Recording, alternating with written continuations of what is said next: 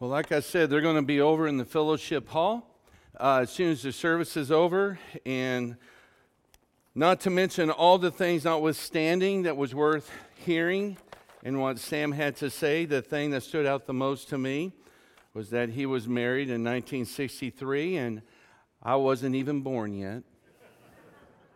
I don't get to say that often. I was just a few months after that. But anyway, uh, so you, you make sure that you visit them at the table, and uh, that'll be uh, real good.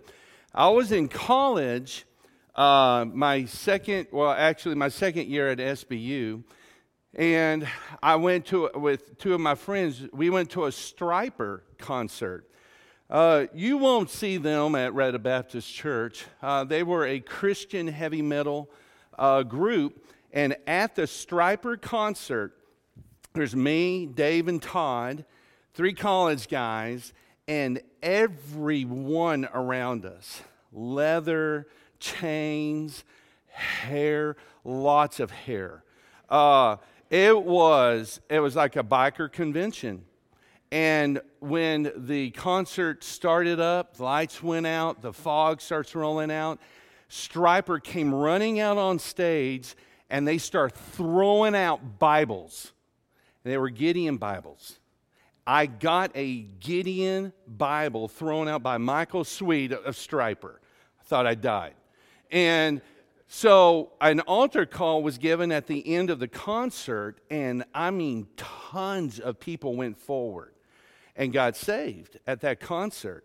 And as they came back and they sat down, the guy in front of me who went up and got saved, I heard him say, "I wish I had a Bible." And I sat there. Well, I wish he did too. And I wrestled with that. And I'm like, this is a Michael Sweet thrown out in the... So I touched on him and I said, "Hey, I have a Bible right here. You can have, have it if you want." He goes, "Oh, yeah, thanks." And he took it. I was so mad all the way home, but at the same time, it was the thing to do. That's what I remember. I'm a big believer in the Gideons. Um, anybody that wants to get God's word out, you know, we need to be supportive of that. Amen? So you can meet up with them over in the uh, fellowship hall uh, here in just a few moments. Well, today... Today is a great day in the life of our church. Um, today we're going to mark a turning point in the life of, of our church. And in just a few moments, you're going to have the opportunity to vote in uh, Nick Apperson. Nick, why don't you go ahead and stand up? I want your wife to stand up too, because she would never, ever do this. That is Nick. That is Whitney. You can clap right now. It will drown out that awkward silence. All right, thank you. For those of you that were not able to make the greet and meet last night uh, with Nick and Whitney, and uh, they were here on Wednesday night, November the sixth, uh, where he met with the youth, and it was it was a great, great time. You know, it was twenty-six years ago that a good-looking, sophisticated, intelligent, charming, very muscular man of God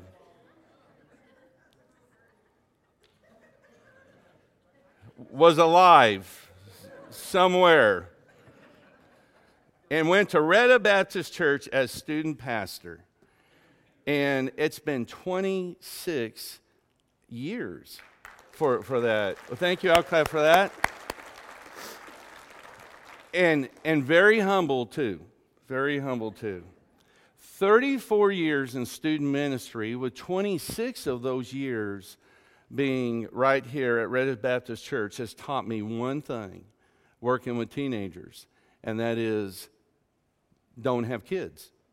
And no, just kidding, just kidding. That's a joke. No, it has taught me that the number one job you could have in this whole world, I said I wouldn't do that. It's student ministry, and it still is. Um, I'm going to tell you, Nick's a good guy. I've known Nick for about three years. We've done a lot of ministry things together, and he and Whitney are going to do a great job. And that's why I'm so excited um, for the opportunity. Um, but it's, uh, it's, it's a big deal. Um, the last couple of weeks, we've looked at this thing on repentance. And repentance is that thread that runs through the parables of Jesus. We're going to be entering into a study on the parables of Jesus, but clearly today is the commercial break timeout because of all we got going on here today. So be here next week. We're going to start off with the first of Jesus' parables.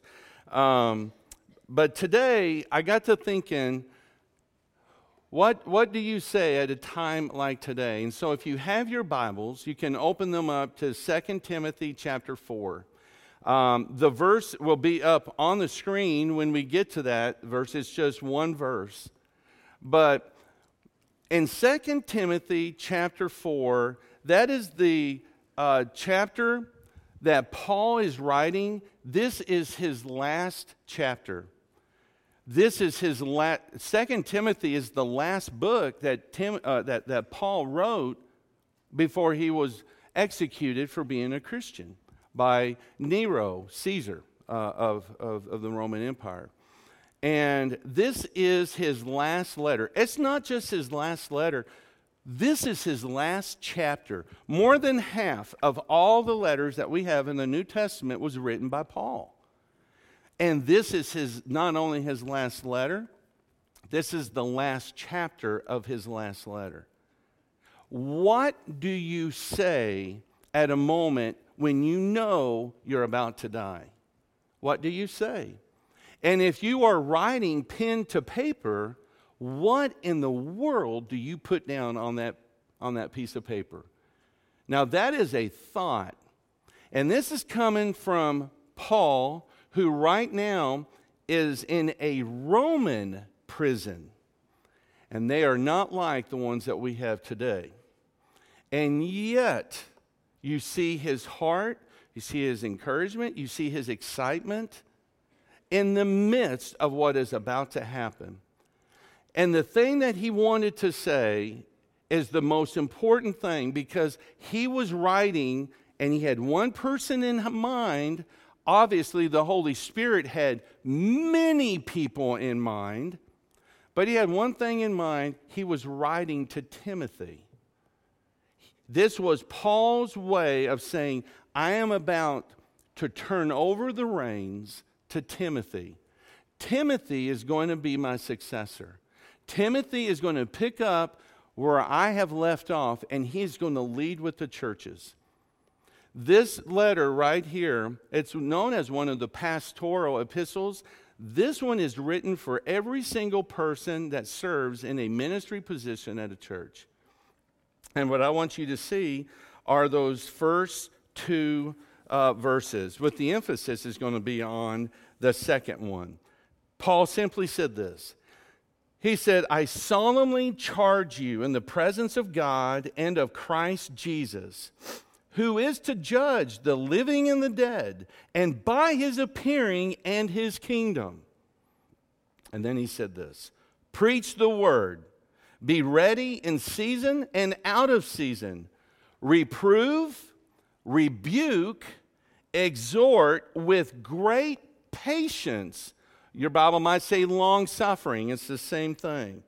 With great patience um, and instruction.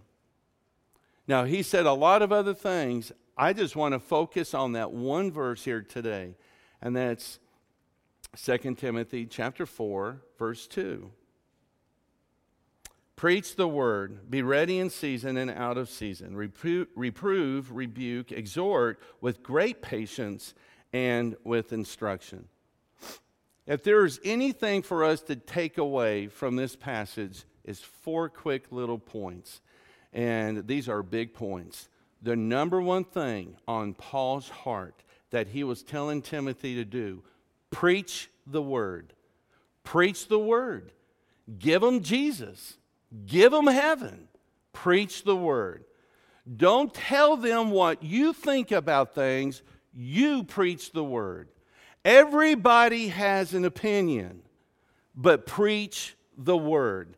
let the word of God have the first and have the final say.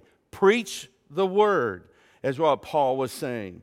That word preach is that word uh, which means to proclaim as a herald. Now, a herald is a word that we don't we don't connect to today. That's a foreign word to us. But what was the purpose of a herald?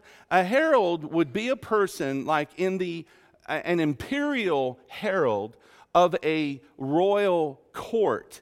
And that herald would be the person that would stand at attention, and he would have a trumpet in his hand. He would sound that trumpet right before there were there, there were to be a, a, a message or uh, a communicated uh, statement, a fact, something of huge importance that the king was about to make.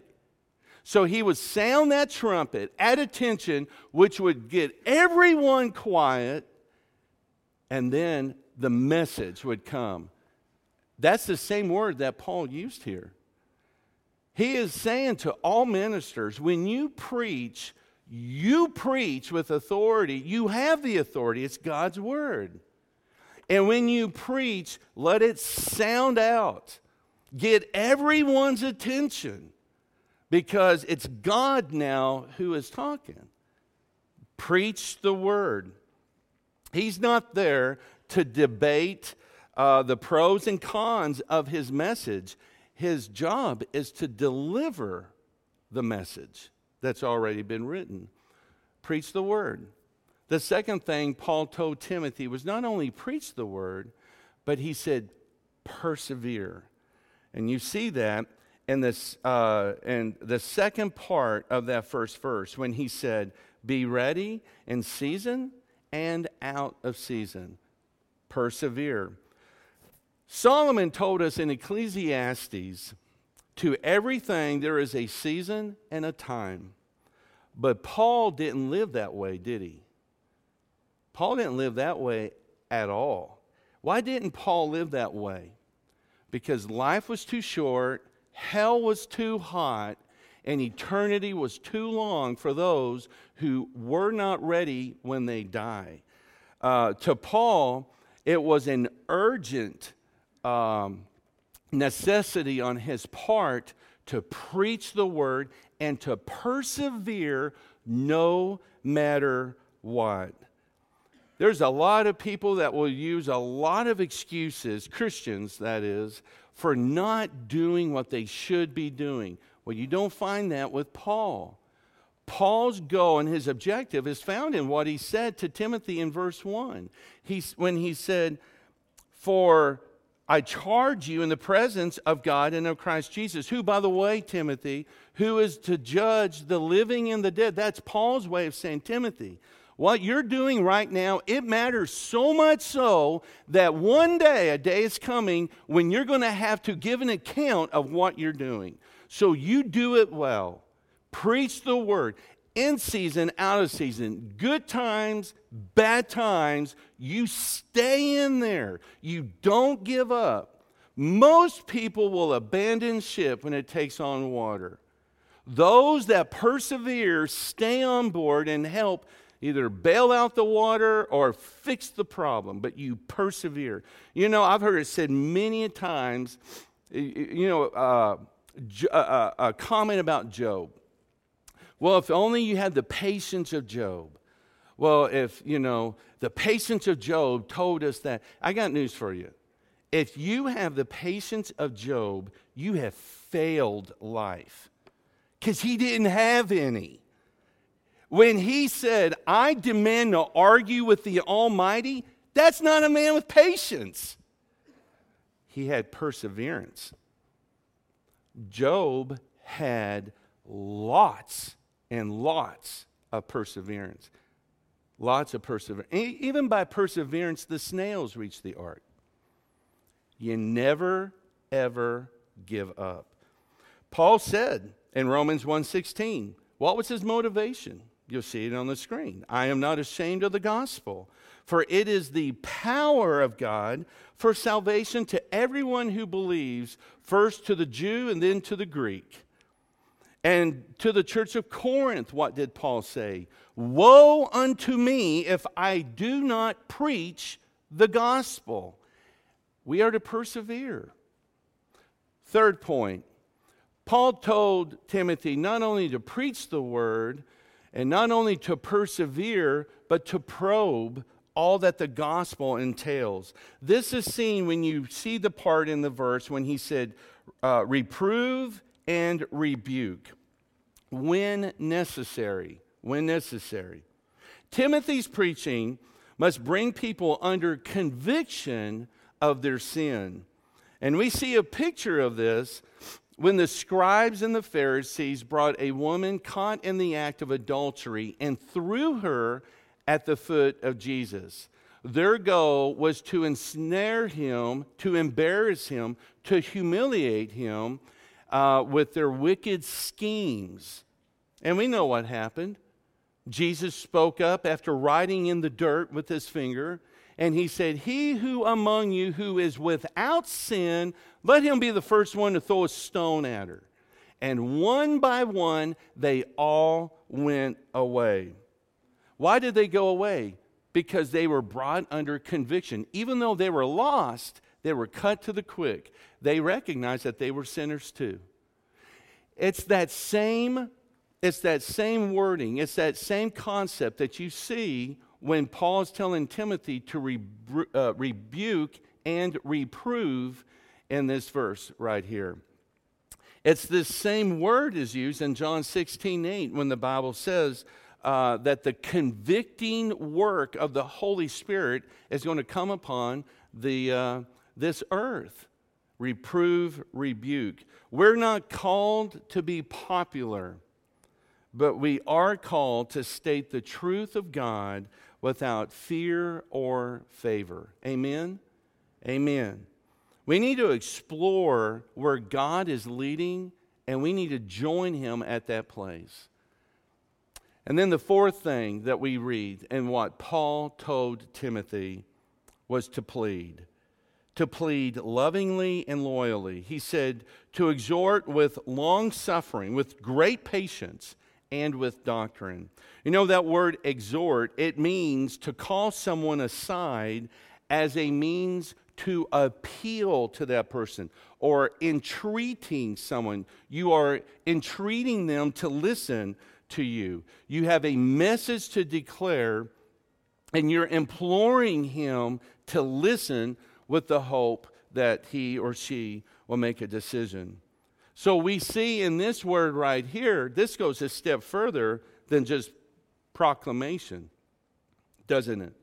The exhorting must be done in a spirit of patience, and it's that love that will not let us go type of long suffering.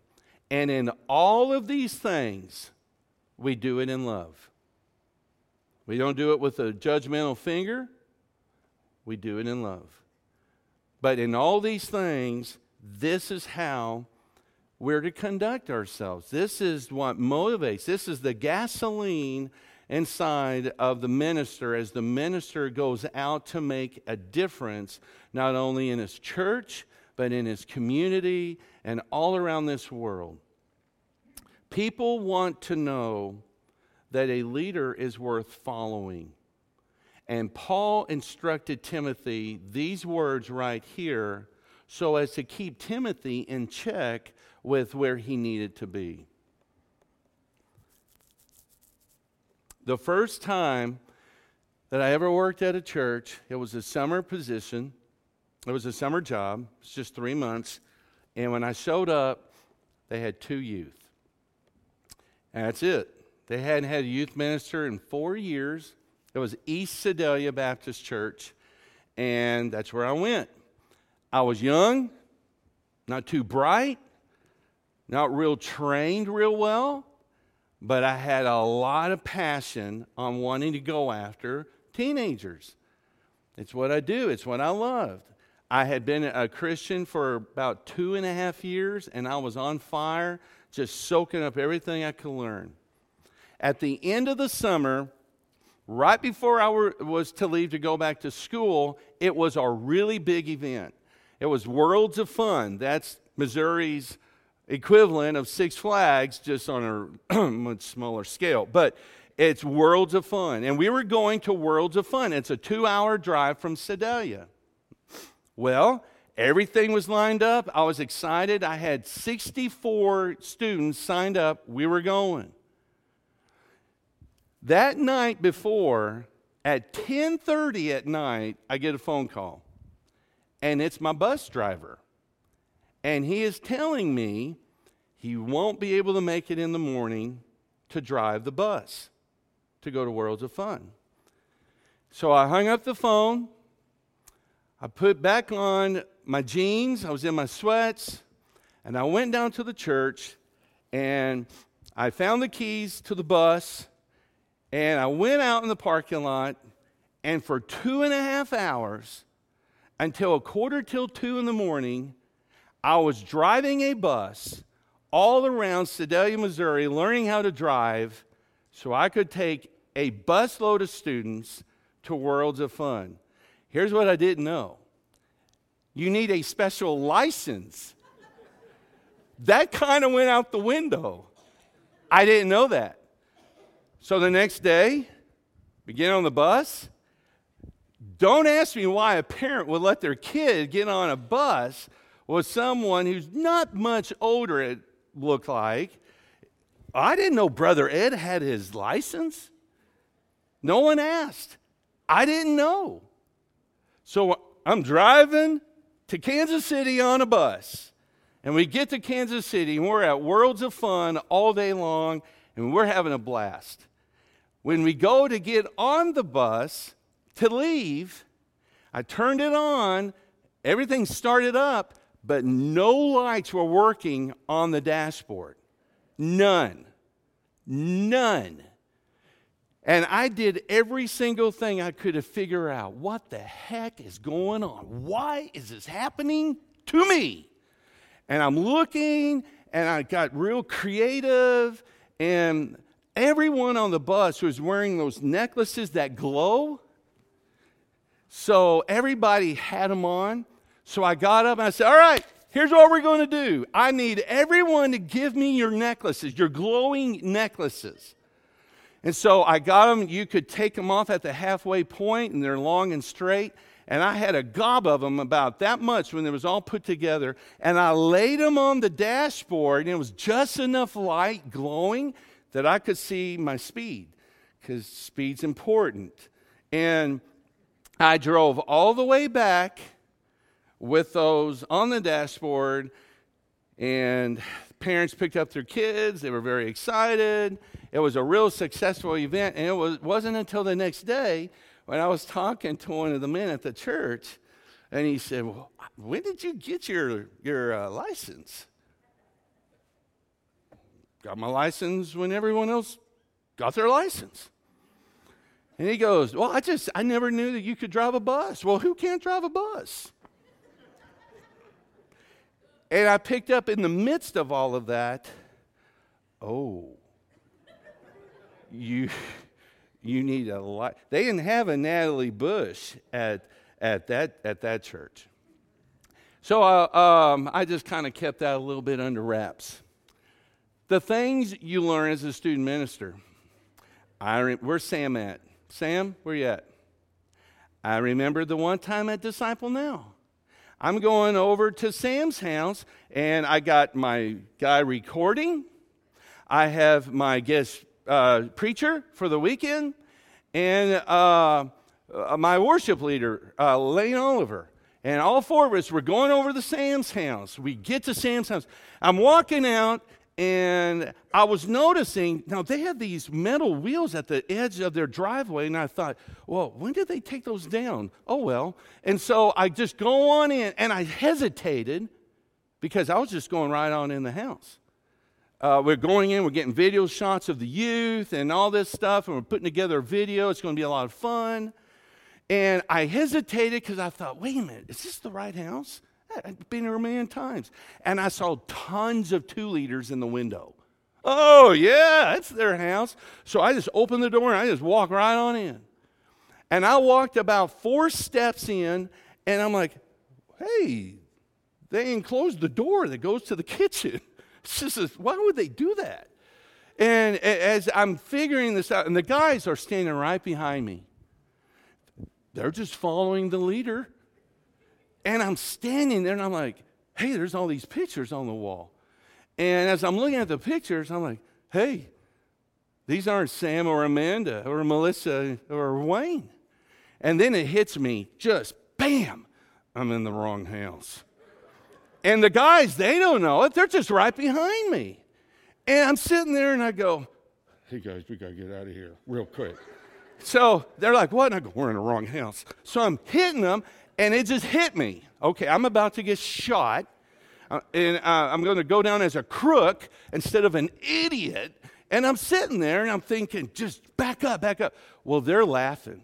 They're laughing so hard that they can barely move. And I'm kicking them, and I'm feeling flush, and I'm trying to get out.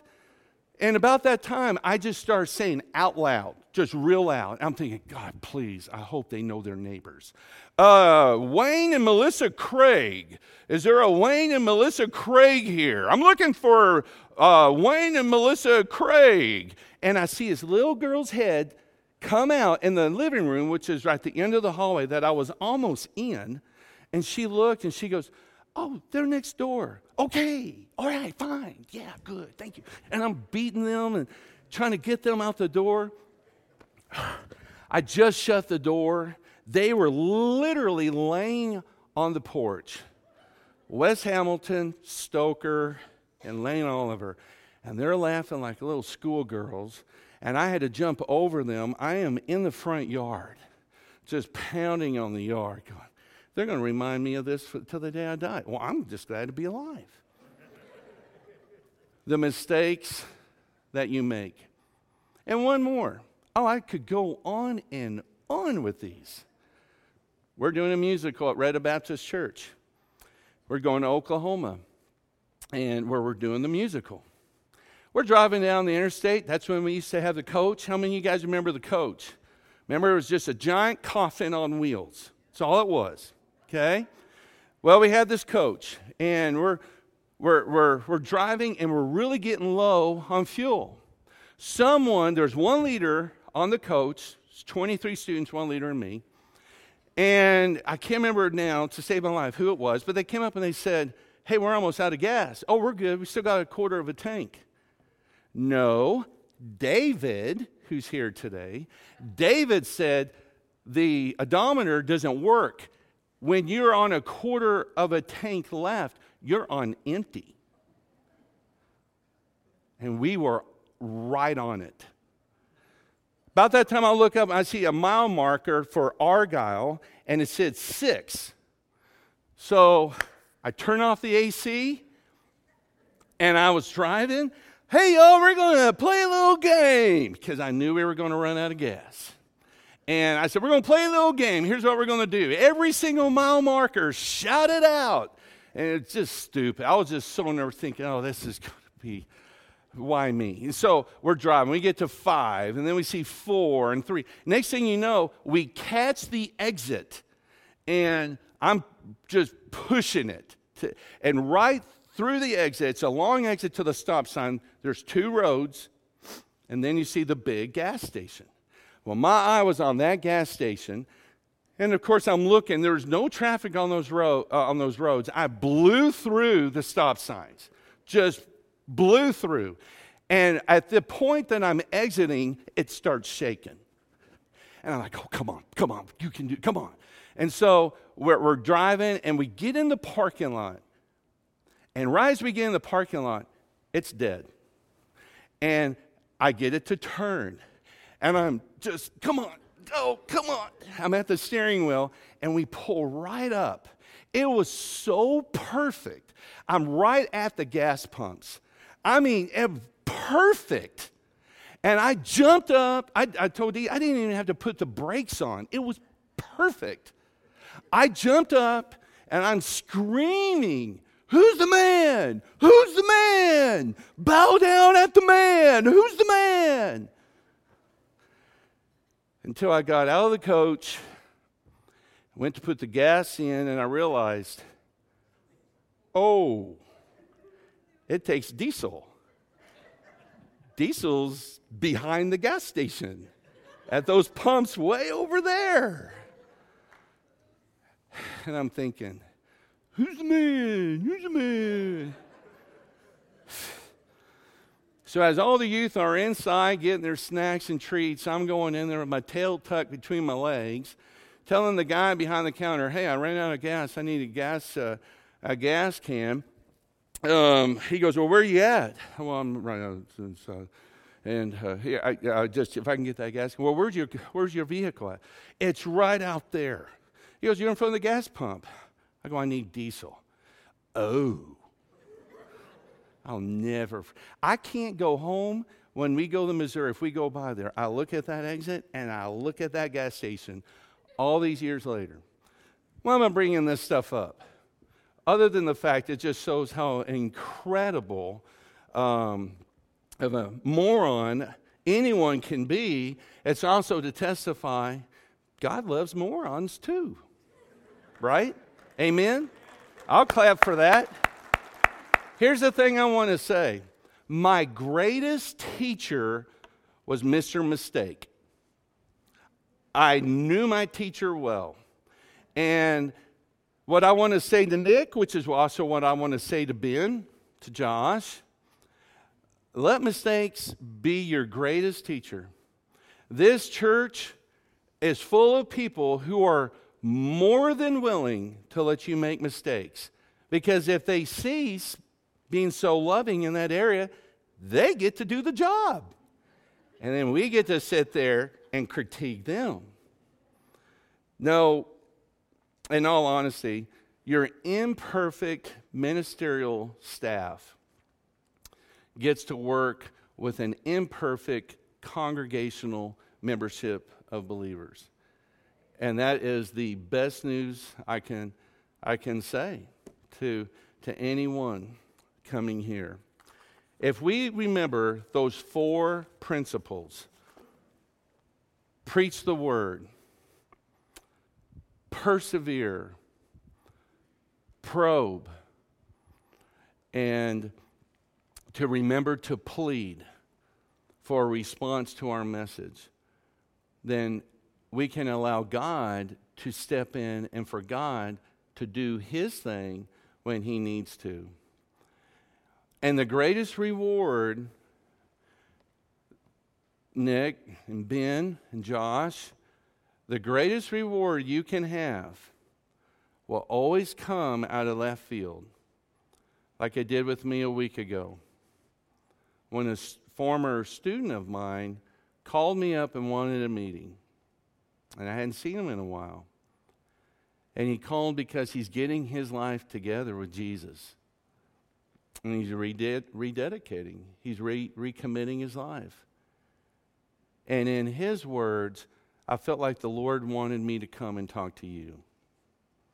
Those are the moments that you sit there when they're over and you go, you know, this was really worth it.